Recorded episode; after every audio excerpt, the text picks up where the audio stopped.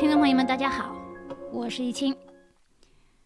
美国思维的精品集，从去年开始一直到现在，整整一年的时间。但陆陆续续的呢，由于新的专辑的开播，也就是美国思维的日常版更新以后呢，很少在这个精品集再继续更新了。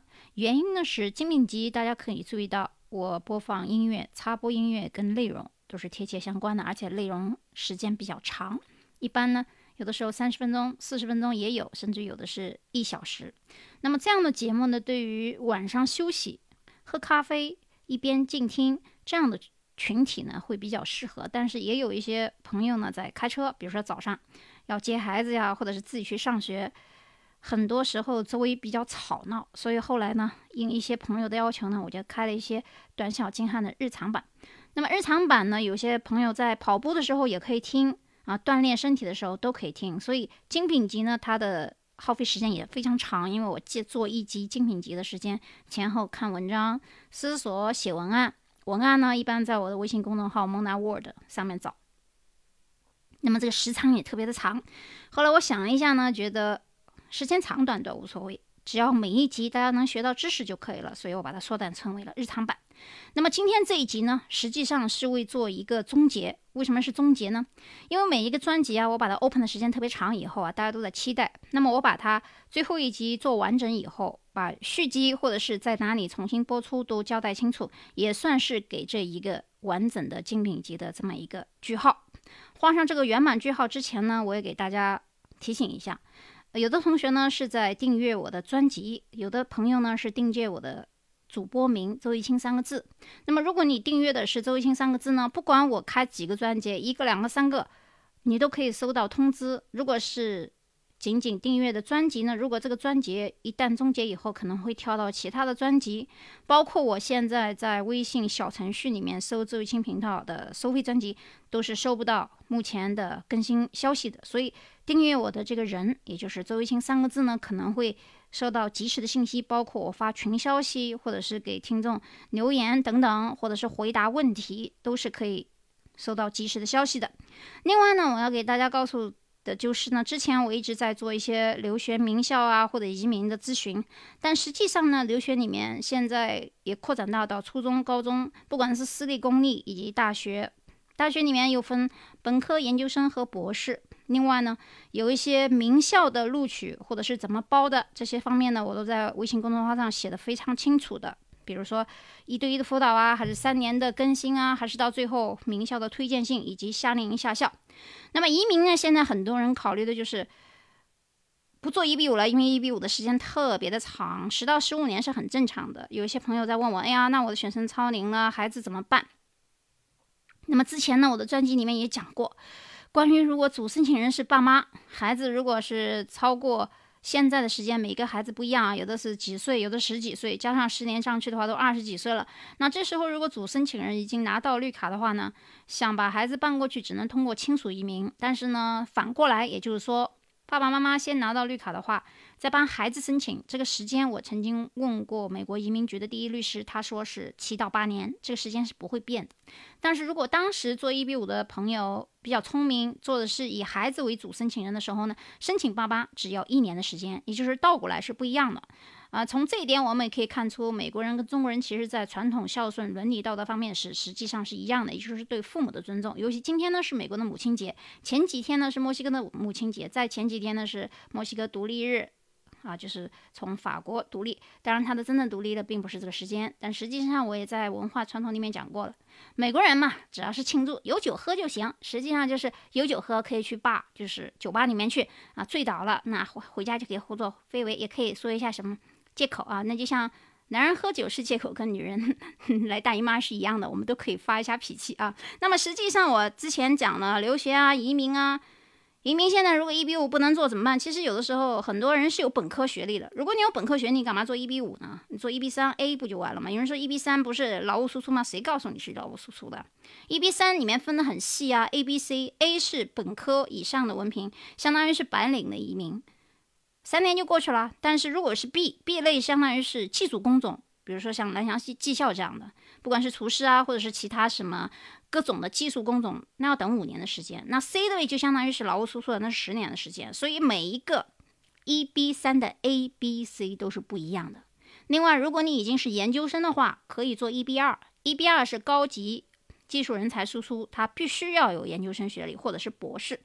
那有人说，那 EB 一的杰出人才是不是一定要硬性研究生、博士以上呢？也不一定，他有时候需要本科，有时候看研究生或博士，主要是看你的著作、研究以及在全世界的影响力，包括你不管是哪一个方面的，出的书也好，得的奖也好，就是符合条件就可以了。好，这是我要讲的简单的移民。最后呢，有的人说，那我父母生子生个孩子可以吗？也可以，但这个生孩子呢？呃，主要是看你本身，如果你年纪特别大的话，尽量做一下试管婴儿，也就是说你的年龄条件是否适合，还有就是卵子的质量，一般男性是没有什么问题的，但女性三十几岁以上其实算高龄了啊。如果是在二十八到三十，已经算是。百分比比较低了，如果超过三十二到三十五，实际上就挺危险的。三十五到三十八是一个极限，到四十岁以上到四十五，这个几率是概率是比较小的。所以呢，就是不管你是想哪一种方式留在美国，对于自身而言，即使你不想留在美国。呃，女性还是要对自己的自身情况做一个全体的检查，看看自己的情况如何，子宫壁的厚度如何，是否还可以正常的怀孕。大 S，大 S 的三胎为什么说是放弃或者说是流产？实际上是因为她没有去做这个孕前的检查。如果她做一下检查的话，也许这个胚胎是没有问题的，是不需要流产的。所以就是大龄的女性一定要对自己要关爱一下。最后呢，就是不管你们是在问我做咨询，还是希望我去包这些 case，我都是可以 cover 着所有的业务的。不管你是咨询、留学也好，移民也好，报名校也好，还是 EB 三、EB 二高学历人才，还是杰出人才，还是 L 一、L 二高管移民，相当于是 CEO 啊，有些跨国公司等等，这些都是你们将来可以到美国的一些路子。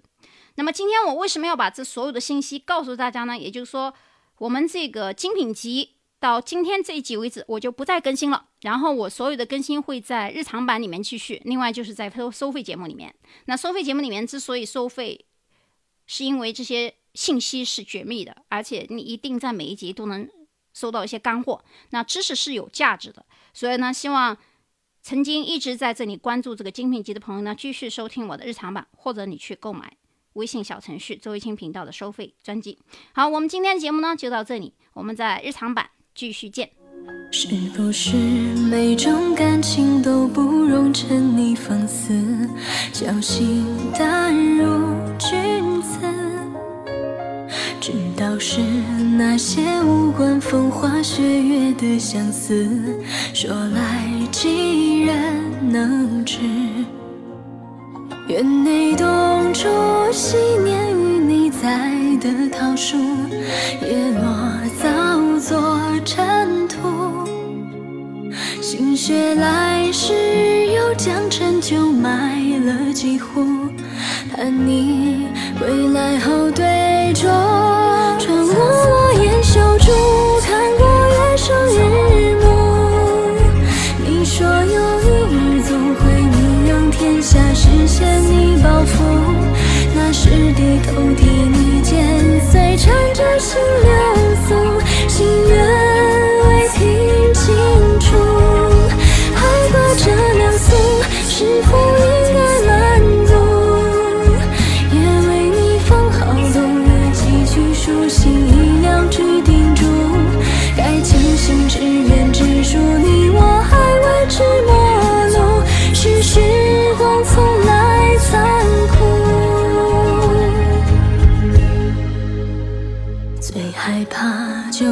闲谈时候听见你名字，语气几分熟识。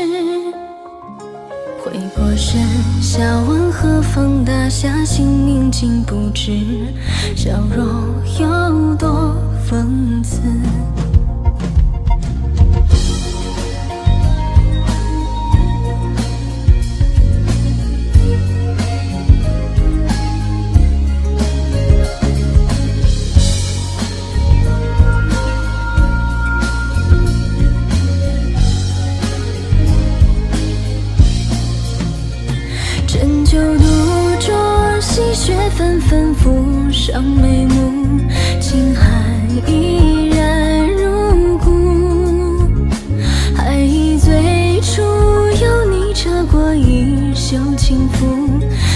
落雪融似